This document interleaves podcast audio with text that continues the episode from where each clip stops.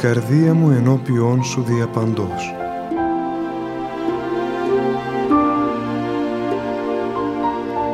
Μια απόπειρα διαδικτυακής επικοινωνίας του πατρός Γεωργίου Σχοινά μαζί σας.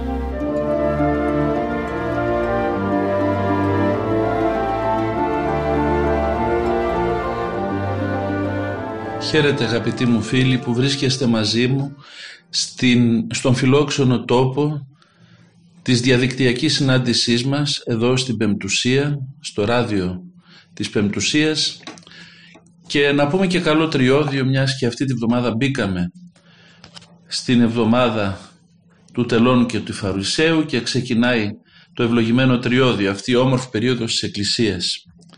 Και βλέπουμε την Εκκλησία μας να μας ξεκινάει αυτή την πνευματική περίοδο δίνοντάς μας πρώτα πρώτα ως στόχο την ταπείνωση.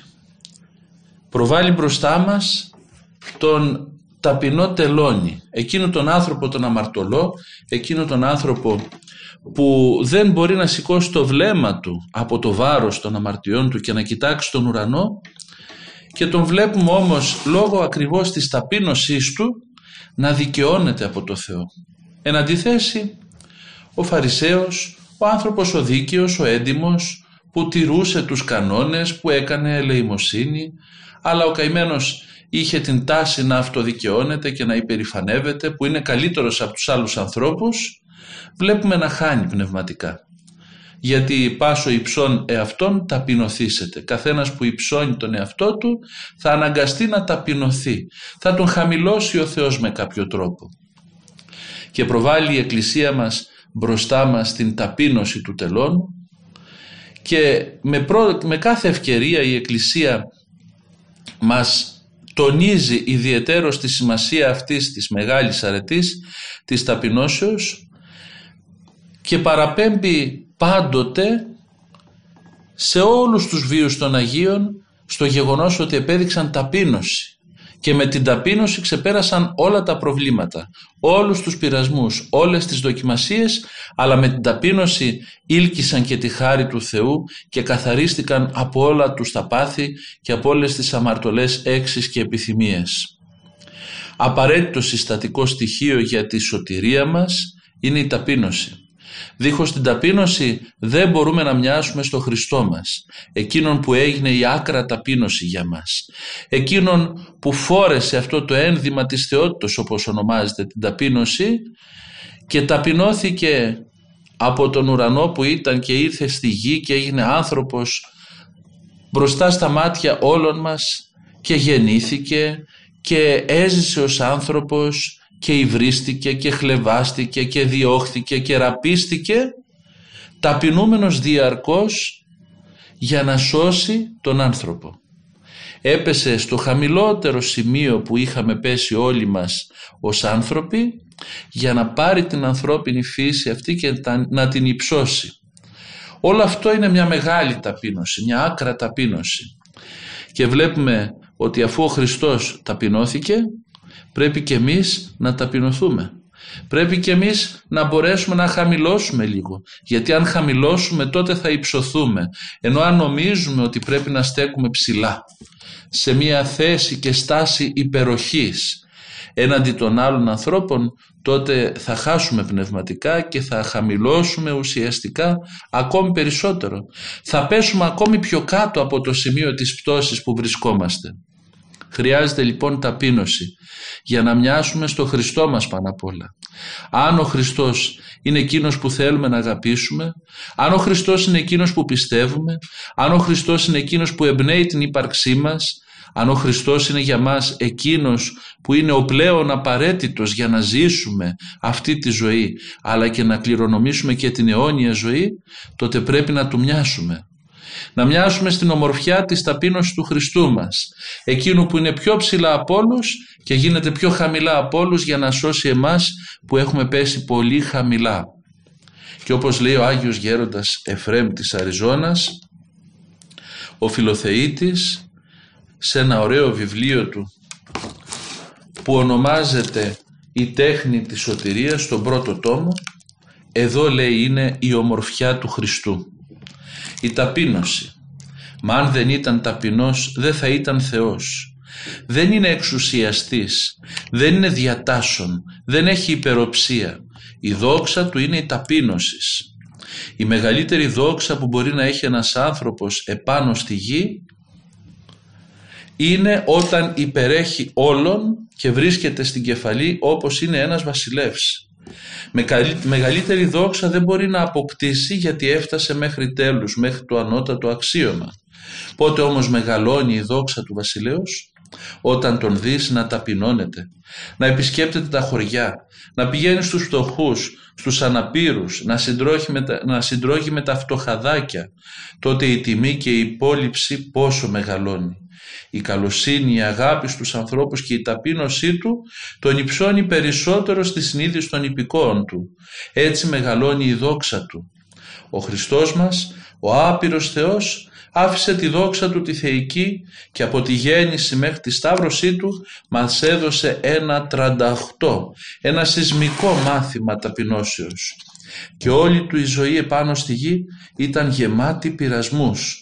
Γι' αυτό δεν έχουν κανέναν άλλο σκοπό όλοι οι πειρασμοί που επιτρέπει ο Θεός να μας έρθουν παρά μόνο το να ταπεινώσουν το φρόνημά μας. Οι πειρασμοί λέγει κάποιος όσιος ου μη πάυσονται έως σου ταπεινωθεί ο άνθρωπος. Λέμε ότι ο Θεός είναι αγάπη.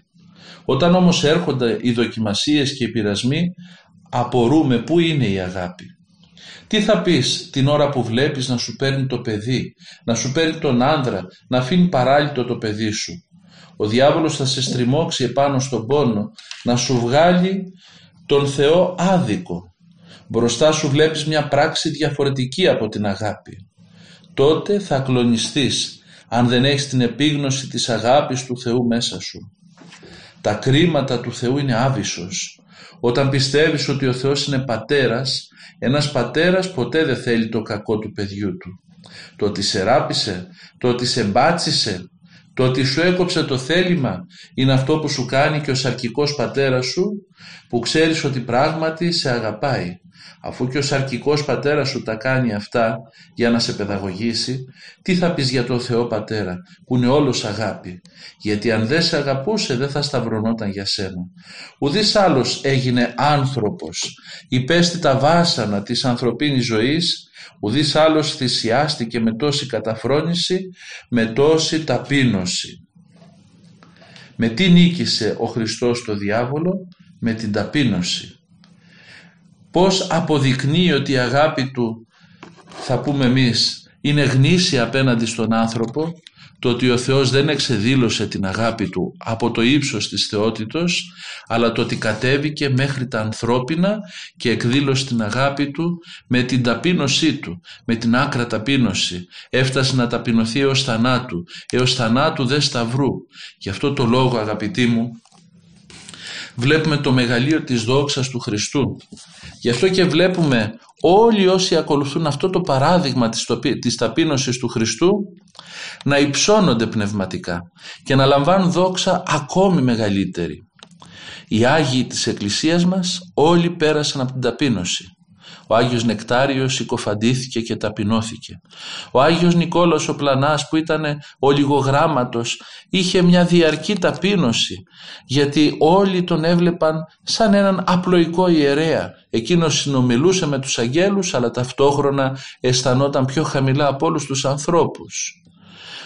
Ο Άγιος Παΐσιος ο Άγιος Πορφύριος, ο Άγιος Ιάκωβος, ο Άγιος Εφρέμο Κατουνακιώτης, ο Άγιος Γέροντας Ιωσήφος Εσυχαστής, καλλιεργούσαν διαρκώς την ταπείνωση. Φεύγαν από τη δόξα των ανθρώπων και ο Θεός τους δόξαζε όλο ένα και περισσότερο. Αλλά και οι άνθρωποι γύρω μας που φτάνουν να γευθούν τη χάρη του Θεού που φτάνουν να λάβουν τη συγχώρηση και να τους πιάσει ο Χριστός από το χέρι και να τους ανεβάσει και να τους οδηγήσει μέσα στην εκκλησία και να τους χαριτώσει οι άνθρωποι αυτοί είναι κατά βάση οι ταπεινοί άνθρωποι. Ο Θεός θα μας λένε οι πατέρες υπερηφάνης αντιτάσσεται ταπεινής δε δίδωση χάρη. Ο Θεός αντιστέκεται, αντιτάσσεται στους υπερήφανους και δίνει χάρη στους ταπεινούς. Και όπως μας είπε και ο Άγιος Παΐσιος πάρα πολύ όμορφα, όταν ξημερώνει λέει ο Θεός στον κόσμο, βγαίνει ο Θεός από εκεί το ύψος της θεότητος και βλέπει κάτω και άμα δει άνθρωπο δίκαιο τον ευλογεί με το ένα του χέρι. Αν δει όμως άνθρωπο ταπεινό τον ευλογεί και με τα δύο χέρια.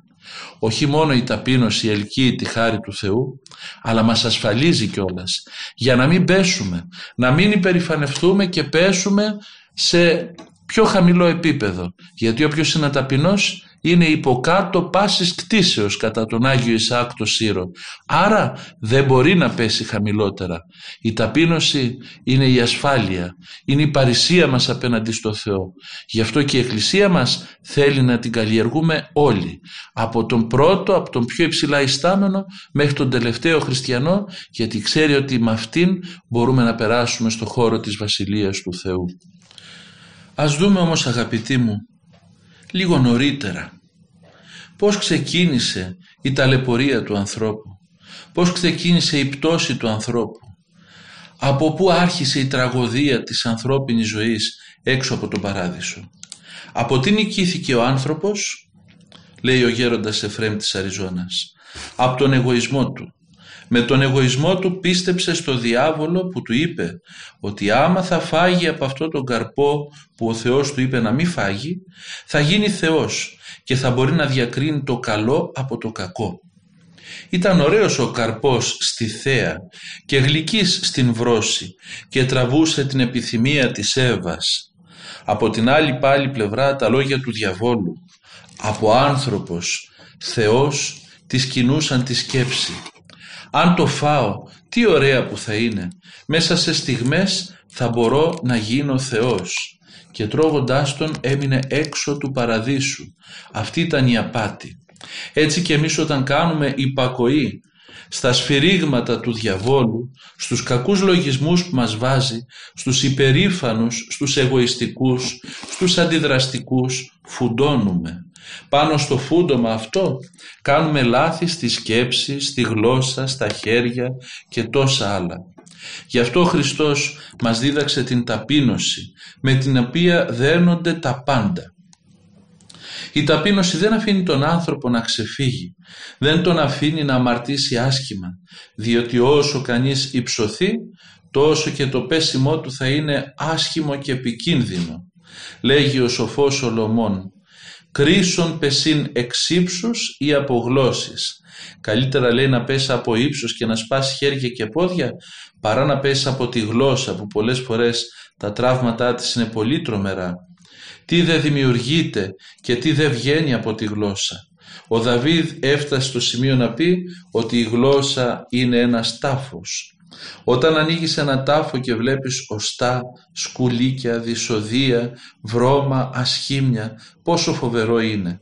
Έτσι και όταν ανοιχθεί μια γλώσσα η οποία είναι σαν ένας τάφος γεμάτος εμπάθεια, εξέρχεται από τη γλώσσα όλη αυτή η βρωμιά και η αηδία προς τα έξω, πράγμα που για τους σόφρονες ανθρώπους είναι κάτι το απέσιο.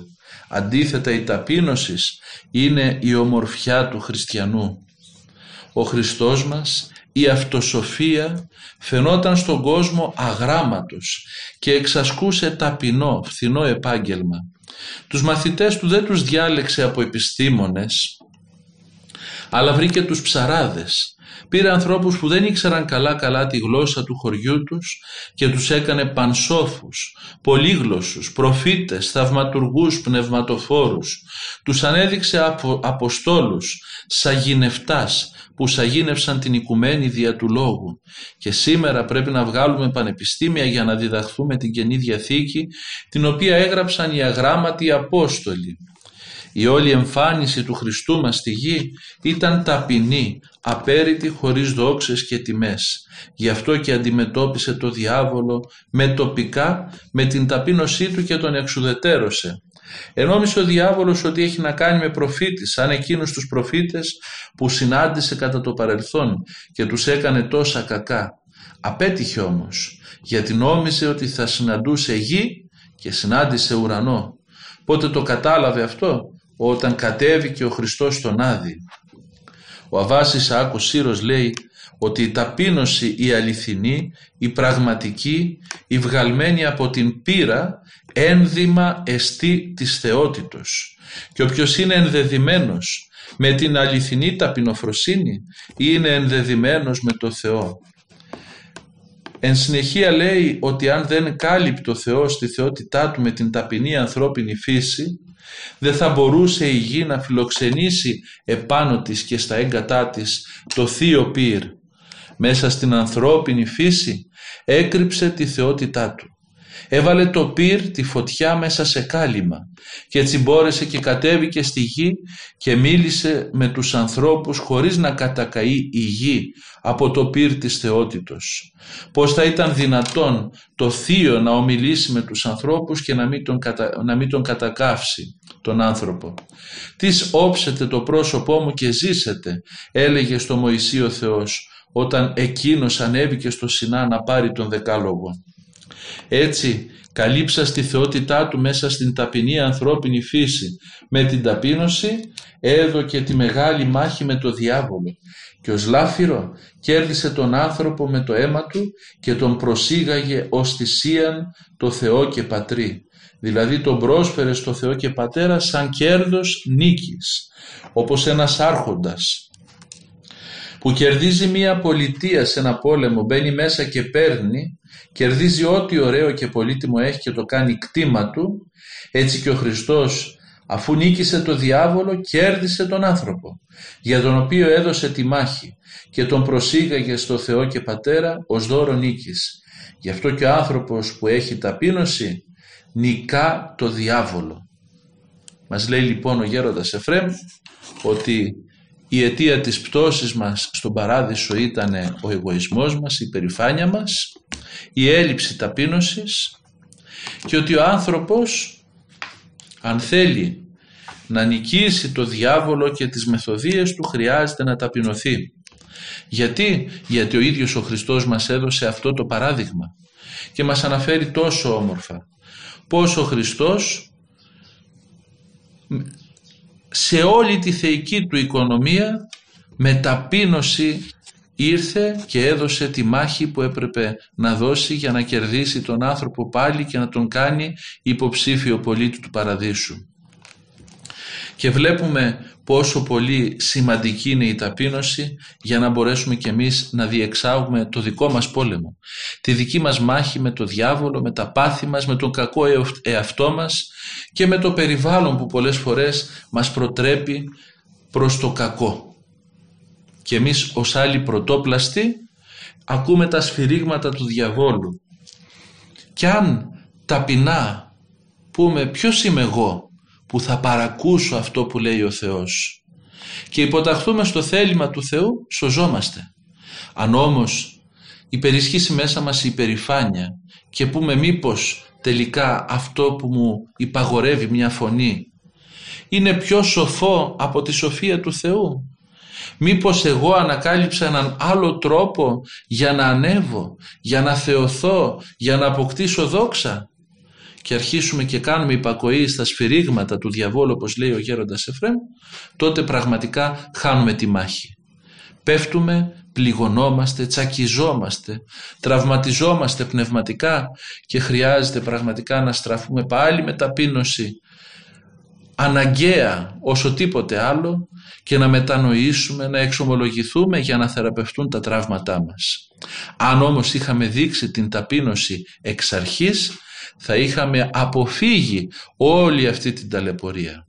Γι' αυτό ο άνθρωπος που ταπεινώνεται εκουσίως, ο άνθρωπος που ξέρει να υποτάσσεται στο θεϊκό θέλημα, στον νόμο του Θεού και να μην αποπειράται πτήσεις ιδιαίτερα υψηλές πάνω από τα μέτρα του και με αυτόν τον τρόπο αφήνει στην πάντα περιφρονεί το Χριστό και το θέλημά του, ο άνθρωπος αυτός διαφυλάσσεται, έχει πολύ λιγότερες πτώσεις, πολύ λιγότερη ταλαιπωρία σε αυτή τη ζωή. Κάποιοι άνθρωποι ευλογημένοι που ασκούνται στην ταπείνωση και το έχουν μάθει αυτό το κόλπο το πνευματικό από μικρή, αυτοί οι άνθρωποι με την αυτομεμψία, με τον ταπεινό λογισμό, με την διάθεση υπακοής στο θέλημα του Θεού, σώζονται και περνάνε από αυτή τη ζωή με τη λιγότερη δυνατή ταλαιπωρία, με το λιγότερο δυνατό πόνο. Αν όμως κάποιος θέλει με το δικό του τρόπο, με τη δική του θέληση και με τη δική του διαχείριση της ελευθερίας, την απερίσκεπτη, να μην ταπεινώνεται και να προβάλλει το εγώ του διαρκώς και το εγώ να παίρνει αποφάσεις, το εγώ να δρά, το εγώ να διαλέγει και τον τρόπο της δράσης και το τι στόχο θα βάλει, αψηφώντας το θέλημα του Θεού, τότε ο άνθρωπος αυτός είναι καταδικασμένος να πονέσει και να πονέσει αρκετά και να δοκιμαστεί με χρυσό του ανακαλύψει ότι πρέπει να ταπεινωθεί. Ας ταπεινωθούμε λοιπόν αδερφοί μου εκούσια, αυτοπροαίρετα, για να μην αναγκαστούμε να δεχθούμε ακούσιες ταπεινώσεις, που είναι πολύ περισσότερο οδυνηρές και έχουν πολύ περισσότερες αρνητικές συνέπειες για τη ζωή του ανθρώπου.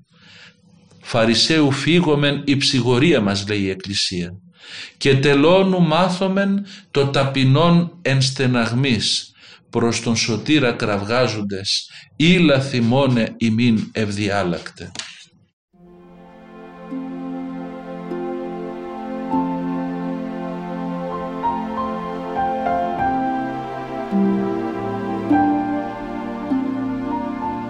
Εμείς ξέρετε γιατί νικιόμαστε από το διάβολο και πρώτος εγώ, λέει ο Άγιος Γέροντας Εφρέμ της Αριζώνας, διότι έχουμε εγωισμό. Ο εγωισμός μας κάνει να έχουμε κάτω το κεφάλι και να της στρώμε από το διάβολο με λογισμούς, πάθη και αδυναμίες. Δεν είμαστε ενδεδειμένοι τη θεϊκή στολή για να απομακρύνουμε από κοντά μας το διάβολο. Δεν έχουμε το πυρ της θεότητος, την αληθινή ταπεινοφροσύνη στην ψυχή μας, στην καρδιά μας και έτσι μας προσεγγίζει με τα φαρμακερά νύχια του και με τη δυσμορφία του και μας κάνει άνω κάτω.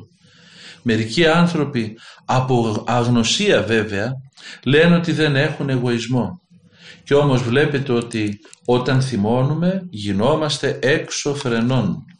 Αν μας πάρει κάποιος μια φωτογραφία την ώρα εκείνη και μας τη δείξει εν καιρό, όταν θα έχουμε ηρεμήσει θα πούμε «Μα εγώ είμαι αυτός». Ή αν ένα μαγνητόφωνο καταγράφει όσα λέμε την ώρα του θυμού και της οργής και τα ακούσουμε εν καιρό ειρήνης, θα ντραπούμε. Όταν εμείς οι ταλέποροι άνθρωποι συμμαχούμε με τον εγωισμό, έτσι γινόμαστε. Είναι πάρα πολύ βρώμικος ο εγωισμός. Μας θεατρίζει και δεν το καταλαβαίνουμε. Μας θεατρίζει όταν μαλώνουμε, όταν βρίζουμε, όταν κατακρίνουμε, όταν λέμε και κάνουμε αθέμητα πράγματα. Μας βλέπουν οι άλλοι και μας ικτήρουν, ενώ εμείς μπορεί και να καυχόμεθα ότι δήθεν κάναμε παλικαριά. Σε τέτοια παραφροσύνη μας καταντά ο φοβερός και άσχημος εγωισμός. Και πόσο αληθινά είναι τα λόγια του γέροντα Εφρέμ. Πώς όλοι μας αναγνωρίζουμε τον εαυτό μας σε αυτά τα λόγια που μας καταθέτει. Ο εγωισμός μας πραγματικά είναι πηγή όλων των κακών και του θυμού και της οργής και των πολλών λόγων και των πολλών έργων τα οποία είναι αθέμητα και άθεσμα. Είναι έξω από τον νόμο του Θεού. Και αυτός ο εγωισμός είναι που βάζει τα αντρόγινα να χωρίζουν. Αυτός ο εγωισμός είναι που βάζει τα παιδιά να κάνουν ανυπακοή στους γονείς και τους γονείς να πιέζουν αφόρητα τα παιδιά. Αυτός ο εγωισμός που μας λέει ότι εσύ ξέρεις, εσύ τα κάνεις σωστά, εσύ έχεις δίκιο, είναι που βάζει τους ανθρώπους μέσα στις κοινωνίες μας να τρώνε ο ένας τον άλλον, να κατασπαραζόμαστε και να γινόμαστε σαν θηρία, σαν θηρία που είναι προδιαγεγραμμένα να τρώει το ένα το άλλο. Αυτός ο εγωισμός είναι που δεν αφήνει τα κράτη και τα έθνη και τις ενώσεις, τις πολυεθνικές να βγάλουν λύση και να μπορέσουν να ρυθμίσουν τα προβλήματα του πλανήτη μας. Αυτός ο εγωισμός είναι που μας κάνει όλους να μην βλέπουμε την απλή λύση που βρίσκει ο Θεός και την έχει μπροστά μας και την έχει έτοιμη για μας. Να ταπεινωθούμε και να μαθητεύσουμε. Να ταπεινωθούμε και να ακούσουμε τον άνθρωπο δίπλα μας. Να ταπεινωθούμε και να ακούσουμε κάποιους που ίσως έχουν καλύτερη φώτιση πάνω σε κάποια θέματα. Αυτός ο εγωισμός είναι που δημιουργεί και μέσα στις εκκλησίες τα σχίσματα, τις πλάνες, τις αιρέσεις, τις διχοστασίες, τα μίση και τις έριδες που τόσο πολύ σκανδαλίζουν τους ανθρώπους που ψάχνουν το Θεό και βλέπουν μέσα στην κοινωνία την εκκλησιαστική να υπάρχει δυστυχώς πολλές φορές διχασμός και έριδες και μάχες. Ο εγωισμός αυτός είναι θα λέγαμε η μεγαλύτερη πτώση του ανθρώπου. Είναι η πτώση που έγινε εκεί στον παράδεισο από τους πρωτοπλάστους και που με πολύ με πολύ με πολύ ευσυνειδησία εντός εισαγωγικών θα λέγαμε τη συνεχίζουμε ο καθένας στην καθημερινότητά του. Πόσο πιο απλά θα ήταν τα πράγματα. Αν όλοι μας προσπαθούσαμε να μιμηθούμε το Χριστό μας σε αυτό το άθλημα της ταπεινώσεως. Αν όλοι μας προσπαθούσαμε να μιμηθούμε τους Αγίους της Εκκλησίας που όλοι ταπεινώθηκαν και έτσι χαριτώθηκαν και έτσι βρήκαν λύσεις στα μεγάλα προβλήματα της ζωής τους. Πόσο όμορφα θα ήταν τα πράγματα αν όταν θα ξεκίναγε μια διένεξη για κάποιο ζήτημα θα έκανε πίσω ο ένας με ταπείνωση και με μεγάλη διάθεση να σταματήσει αυτή η έρηδα και θα ηρεμούσαν τα πράγματα και μετά με νυφαλιότητα, με περισσότερη διάκριση θα μπορούσαν πάλι να αναζητήσουν την αλήθεια και το δίκαιο. Πόσο διαφορετικά θα ήταν τα πράγματα αν το ένα έθνος δεν θα ήθελε εγωιστικά να επιβληθεί σε όλα τα άλλα. Ούτε πόλεμοι θα υπήρχαν, ούτε έρηδες στις κοινωνίες, στις οικογένειες, ανάμεσα στους φίλους, ανάμεσα στους αδελφούς που κατοικούν σε έναν τόπο θα ήταν όλα τα πράγματα παραδεισένια. Αλλά δυστυχώς βλέπετε αδελφοί μου, ενώ η ταπείνωση είναι το εύκολο και το συμφέρον, ο άνθρωπος τρέχει προς τον εγωισμό, που τελικά φέρνει μεγαλύτερη δυσκολία. Αν αυτό δεν είναι πλάνη του διαβόλου, τότε τι είναι; Αν λοιπόν θέλουμε να είμαστε έξυπνοι, αν θέλουμε να έχουμε αισθήσεις πνευματικές τεταμένες και να μπορούμε να διακρίνουμε το καλό από το κακό, ό,τι μας υπαγορεύει ο εγωισμός μας, πρέπει να το απορρίπτουμε κατευθείαν, εν τη γενέση του, από το λογισμό μας μέσα ακόμη. Γιατί, γιατί ο εγωισμός δεν έχει καλούς καρπούς, δεν γεννά καλά πράγματα, ενώ η ταπείνωση είναι η θεοποιός, η υψοποιός αρετή εκείνη που υψώνει τον άνθρωπο και τον κάνει Θεό κατά χάρη. Ας ταπεινωθούμε και ας χρησιμοποιήσουμε το παράδειγμα του Χριστού μας. Γι' αυτό ο Χριστός λέει ο γέροντας Εφραίμ ήρθε στη γη να μας σώσει να μας δώσει φάρμακα για να, για να θεραπευθούμε, να μας οπλίσει με τα όπλα του φωτός, να πολεμήσουμε τον εχθρό, να σκοτώσουμε τον εχθρό για να μην μας σκοτώσει εκείνος. Τα όπλα λοιπόν είναι στα χέρια μας. Το ένα όπλο είναι να γονατίζουμε και να προσευχόμεθα. Το άλλο είναι τα δάκρυα. Το άλλο η ταπεινοφροσύνη. Το άλλο η αγάπη, η μελέτη της γραφής, η Θεία Κοινωνία, ο Εκκλησιασμός και άλλα. Και τι δεν έχουμε; Δεν έχουμε τον αντιρρητικό λόγο; Δεν έχουμε την ύψη που είναι φοβερό όπλο για κάθε πονηρά έννοια. Όταν αγρυπνούμε, όταν επισκοπούμε τον εσωτερικό μας άνθρωπο για να μην δεχθούμε μικρόβια ή για να σταματήσουμε τον εχθρό και να μην τον αφήσουμε να μπει μέσα. Με αυτό το έργο της νύψεως σκοτώνοντας τον εχθρό με το όπλο της προσευχής διατηρούμε μέσα μας την ειρήνη απέναντι του Θεού. Ο Θεός είναι πάντοτε στα ύψη Του. Μυρίους κόσμους έφτιαξε για του Λόγου Του. Τα πάντα είναι δικά Του και τίποτε δεν είναι αδύνατο στο Θεό.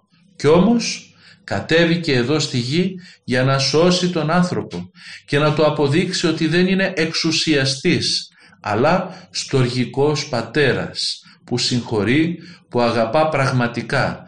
Γιατί αν δεν αγαπούσε δεν θα γινόταν θύμα για χάρη του ανθρώπου.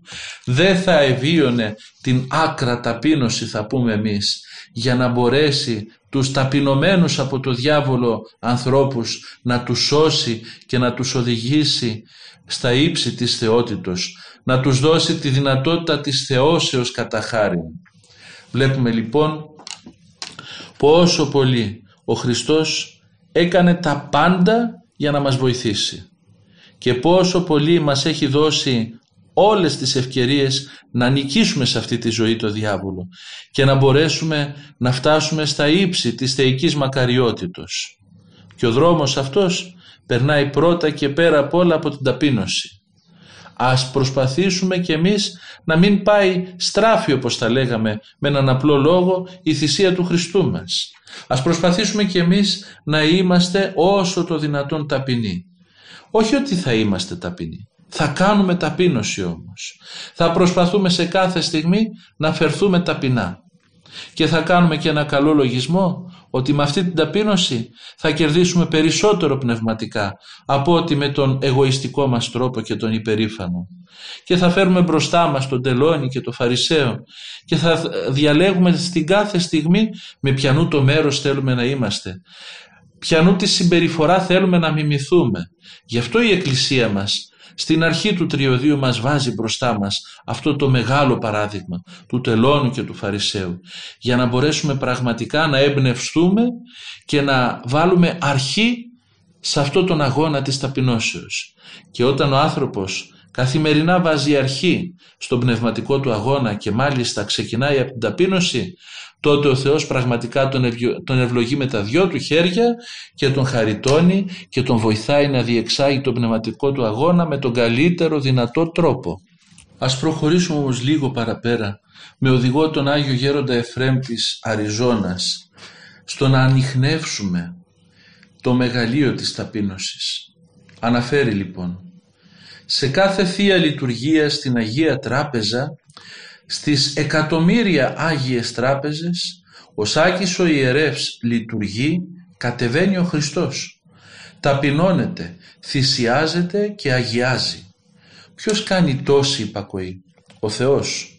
Εφόσον ο ιερεύς θα κάνει τη Θεία Λειτουργία και θα διαβάσει τις ευχές, το Άγιο Πνεύμα θα κατέβει και θα μεταβάλει τον άρτο σε σώμα Χριστού και τον ίνο σε αίμα Χριστού. Ιδού η ταπείνωση του Θεού συνεχίζεται καθημερινά. Τι μεγαλείο. Πώς ο φωτισμένος νους του Αγίου Γέροντος Εφρέμ μας δείχνει ένα παράδειγμα καθημερινής ταπείνωσης του Χριστού μας. Ένα παράδειγμα που μας, επισημεί, μας επισημαίνει ακόμη περισσότερο το μεγαλείο που βιώνουμε στη Θεία Λειτουργία που μας κάνει να εκφράσουμε μεγάλη ευγνωμοσύνη στον Κύριό μας που μας αξιώνει να έχουμε ιερείς, να έχουμε Άγιες Τράπεζες και να κοινωνούμε το σώμα και το αίμα Του. Ο Χριστός ταπεινώνεται λοιπόν διαρκώς και συνεχίζει ο γέροντας Εφραίμ. Θέλετε να δείτε κι άλλη ταπείνωση. Μετρήστε σε ένα λεπτό χρόνου μόνο πόσες βλασφημίες εκτοξεύονται από τους ανθρώπους προς το Θεό και την Παναγία. Σκεφτείτε χρόνια και χρόνια, βλασφημίες και βλασφημίες. Ο Θεός τι κάνει, σηκώνει αμέσως το σπαθί του και παίρνει το κεφάλι του ανθρώπου. Όχι, εμείς θα το κάναμε όμως αν ήμασταν θεοί. Εμείς, εμείς οι πολύ μεγάλοι άνθρωποι στη δόξα και στην τιμή, δηλαδή στον εγωισμό και την υπερηφάνεια, θα σηκώναμε αμέσως το σπαθί και θα παίρναμε το κεφάλι του ανθρώπου που είπε κακό λόγο εναντίον μας. Ο Θεός όμως ακούει, ανέχεται συνεχώς τόσα βρώμικα να λέγονται γιατί είναι μέσα στον άνθρωπο και ο άνθρωπος μέσα στο Θεό. Ο Θεός είναι απόλυτο πνεύμα, είναι πανταχού παρόν και τα πάντα πληρών. Ο Θεός με τις άκτιστες ενέργειές Του είναι παντού, σε όλους τους ανθρώπους και σε όλη την κτήση. Όπως το φως και ο ήλιος παντού διαχέονται, έτσι και ο Θεός. Βλέπετε πόση είναι η μακροθυμία του Θεού. Ταυτίζεται ποτέ ο εγωισμός με τη μακροθυμία; Όχι. Όταν υπάρχει εγωισμός αρχίζει η εκδίκηση και η ανυπομονησία. Ο ταπεινός τι λέει, δεν πειράζει, ας είναι συγχωρεμένος, ας είπε και τον κακό λόγο, ας μου έκανε και εκείνο, εγώ με το καλό θα νικήσω το κακό. Ας με έβρισε. Εγώ θα του μιλήσω καλά. Θα τον τιμήσω με τα λόγια. Αυτός με αδίκησε. Εγώ θα τον ελεήσω. Αυτά θα τα πει εκείνος που έχει ταπείνωση. Ο εγωιστής αμέσως θα σηκώσει ανάστημα να δικαιολογηθεί και να εκδικηθεί. Ο Θεός το κάνει; Όχι. Άρα ο Θεός με όλη του τη δόξα είναι ταπεινός. Και εμείς οι φτωχοί άνθρωποι, οι φτιαγμένοι από τον πυλό, σηκώνουμε το ανάστημα και ζητάμε δικαιοσύνη.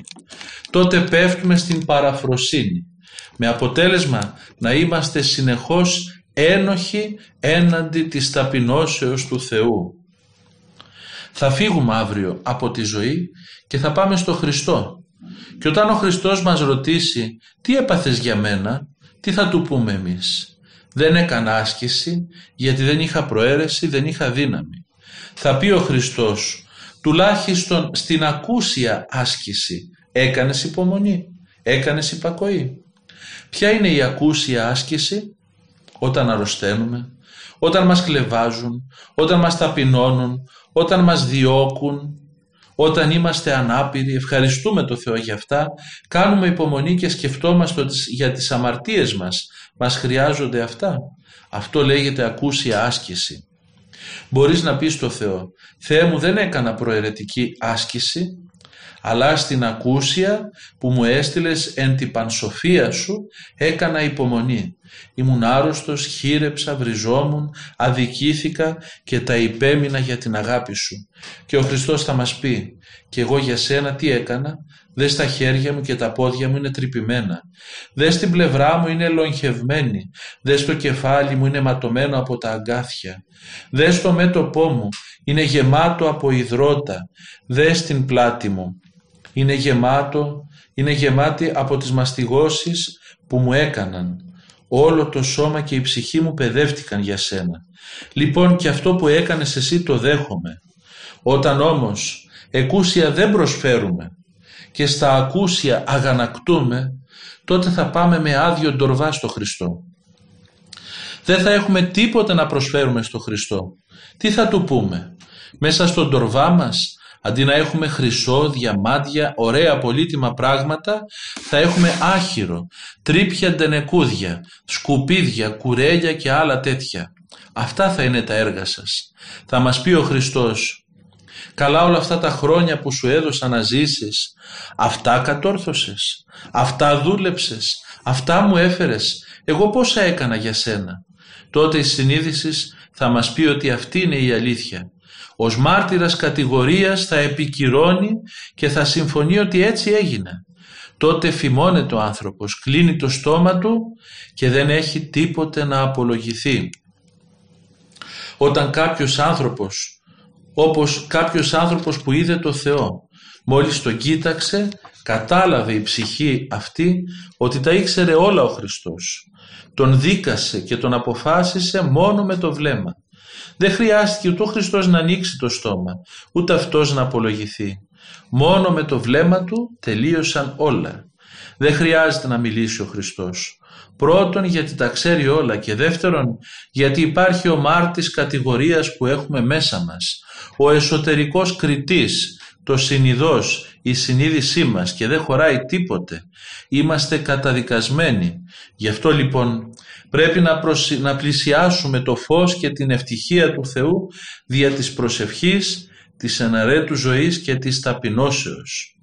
Και να προσπαθούμε πάση θυσία όπου μας ελέγχει η συνείδηση να τις κλείνουμε το στόμα για να σωθούμε.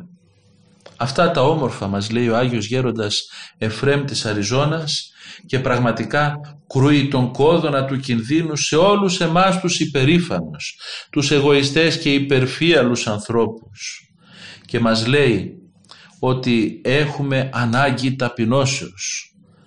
Χρία ταπεινώσεως υπάρχει και όταν ο άνθρωπος ταπεινώνεται και εκουσίως κάνει άσκηση γιατί ακούει την προτροπή του Χριστού που του λέει ότι πρέπει να ασκηθούμε, πρέπει να κακοποιήσουμε πολλές φορές εδώ τον εαυτό μας για να αποβάλουμε από πάνω μας τα πάθη τα, τα βδελικτά, τα πάθη εκείνα που κατασύρουν την ψυχή και το σώμα στο βόρβορο της κολάσεως. Όταν ο άνθρωπος είναι ταπεινός ακόμη και αν δεν καταφέρνει να ακούσει αυτά και τα κελεύσματα του Χριστού για άσκηση και πνευματική προσπάθεια, ξέρει τουλάχιστον όταν έρχονται οι δοκιμασίες, οι συμφορές, οι πειρασμοί, να κάνει υπομονή, να κάνει υπακοή και να μην τα βάζει με το Θεό, να μην αγανακτά, αλλά να λέει ότι όλα αυτά γίνονται για τις αμαρτίες μου και όλα αυτά θα τα υπομείνω για την αγάπη σου Χριστέ μου. Αφού εσύ υπέμεινες ο αναμάρτητος, έτσι σκέφτεται ο ταπεινός άνθρωπος, αφού εσύ ο αναμάρτητος Χριστέ μου υπέμεινες, υπέμεινες βάσανα, υπέμεινες κακοπάθειες, υπέμεινες σταυρικό θάνατο, εγώ τι θα κάνω, θα αρχίσω να γκρινιάζω και να παραπονιέμαι; Και με αυτόν τον τρόπο ο άνθρωπος κερδίζει τον παράδεισο με την ακούσια ταπείνωση και την υπομονή που κάνει στις θλίψεις και στις δοκιμασίες. Βλέπουμε λοιπόν εδώ πέρα πως ένας ταπεινός λογισμός, πως μία ταπεινή σκέψη και μία ταπεινή τοποθέτηση στη ζωή μας είναι ικανή να μας βάλει στον παράδεισο. Αμαρτίες γεμάτος ήταν ο Τελώνης. Αμαρτίες γεμάτοι είναι χίλιοι δυο άνθρωποι γύρω μας. Και καμιά φορά τους βλέπουμε να, να κλέβουν πραγματικά τον παράδεισο. Γιατί; Γιατί έχουν συνέστηση ότι είναι αμαρτωλοί. Γιατί έχουν συνέστηση ότι δεν έχουν κάνει τίποτε καλό και ζητάνε το έλεος του Θεού. Δεν παραπονιούνται ούτε αν τους κοροϊδεύουν οι άνθρωποι, ούτε αν τους θεωρούν δεύτερους και κατώτερους λόγω της αμαρτωλότητάς τους. Δέχονται τα, τις συνέπειες της αμαρτωλότητάς τους, δέχονται τις κακοπάθειες και τις δοκιμασίες και λένε «Θεέ μου ναι, έφτεξα και φταίω και δεν ξέρω τι να κάνω, το μόνο που ξέρω να κάνω είναι να ζητώ το έλεος σου». Και μας θυμίζει εδώ πέρα το Ευαγγέλιο μια ωραία εξιστόρηση που έχει ο Ντοστογεύσκη στους αδερφούς Καραμαζόφ. Εκεί υπάρχει η Σόνια, μια κοπέλα που σερβίρει σε μια ταβέρνα και ο πατέρας της είναι αλκοολικός και ουσιαστικά την εκδίδει έμεσα για να παίρνει χρήματα και να πίνει και αυτή η Σόνια κάνει υπομονή σε αυτή την άσχημη ζωή.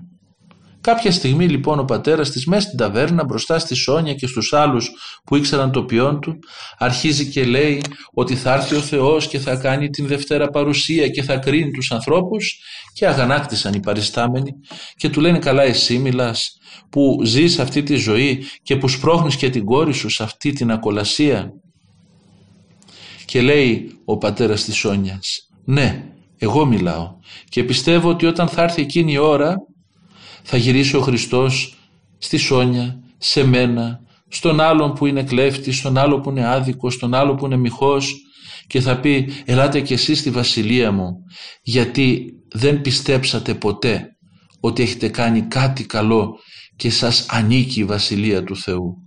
Ελάτε κι εσείς γιατί ταπεινωθήκατε και ζητήσατε το έλεος μου. Ας ταπεινωθούμε αδελφοί μου και να είμαστε σίγουροι ότι ο Θεός θα μας κοιτάξει με εσπλαχνία.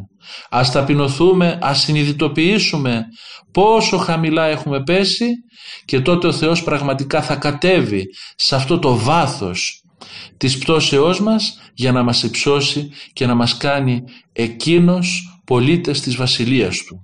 Με την ταπείνωση ας κερδίσουμε τα ύψη. Με την χαμηλή εκτίμηση του εαυτού μας ας κερδίσουμε το ύψος της αγιότητος και της θεώσεως κατά χάριν.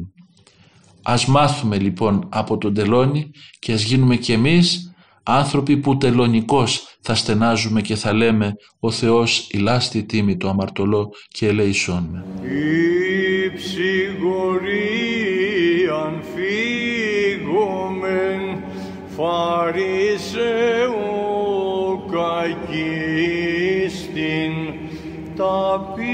nos